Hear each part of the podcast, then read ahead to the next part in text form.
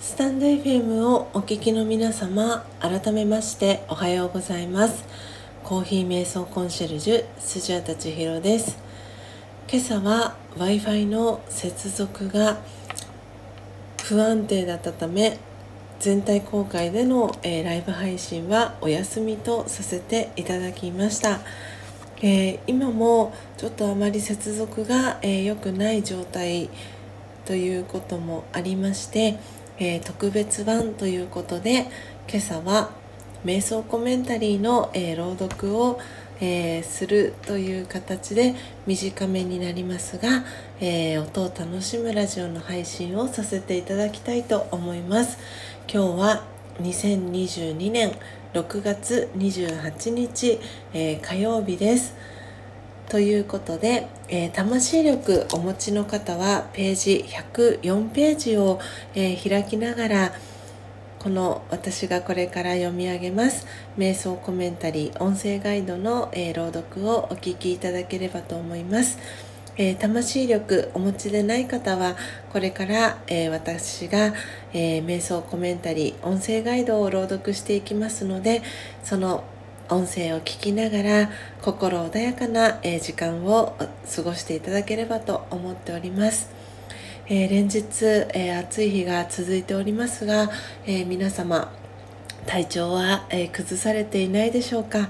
えー、ぜひこまめに水分補給ですねそして塩分補給しながら、え体調を崩さないように、えこの夏を、え乗り越えていただければなと思っております。えー、ではですね今日は、えー、魂力104ページ、えー、28番目の瞑想コメンタリーです、えー、辛い時こそ良いことをしようという瞑想コメンタリーを朗読させていただきます。それでは始めていきます。辛い時こそ良いことをしよう。与えたものが帰ってくる。この法則を思い出しましょう。少しでも良いことが返ってくるようにまず勇気を出して自分から何かを与え始めます。たとえ心に心配があってもまず微笑んでみます。すると微笑みが返ってきますね。微笑みを寄付しましょう。いつでもどこでも誰にでも惜しみなく寄付します。次第に人生に幸福が増えてくることに気づきます。オームシャンティ。いかがでしたでしょうか？今日は魂力104ページ28番目の瞑想コメンタリー「辛い時こそ良いことをしよう」を朗読いたしました、えー、いかがでしたでしょうか、えー、今皆様がいらっしゃる状況の中で、えー、辛いこと、えー、あったりしますでしょうか、え今日のね瞑想コメンタリーの中にもありましたがまず微笑んでみますというねフレーズがありました、えー、このね微笑みっていうその小さな、えー、ことですけれどもこの微笑んでみる。その小さなことをすると微笑みが返ってきますと。いつでもどこでも誰にでも惜しみなく寄付しますっていうね、えー、メッセージもありました、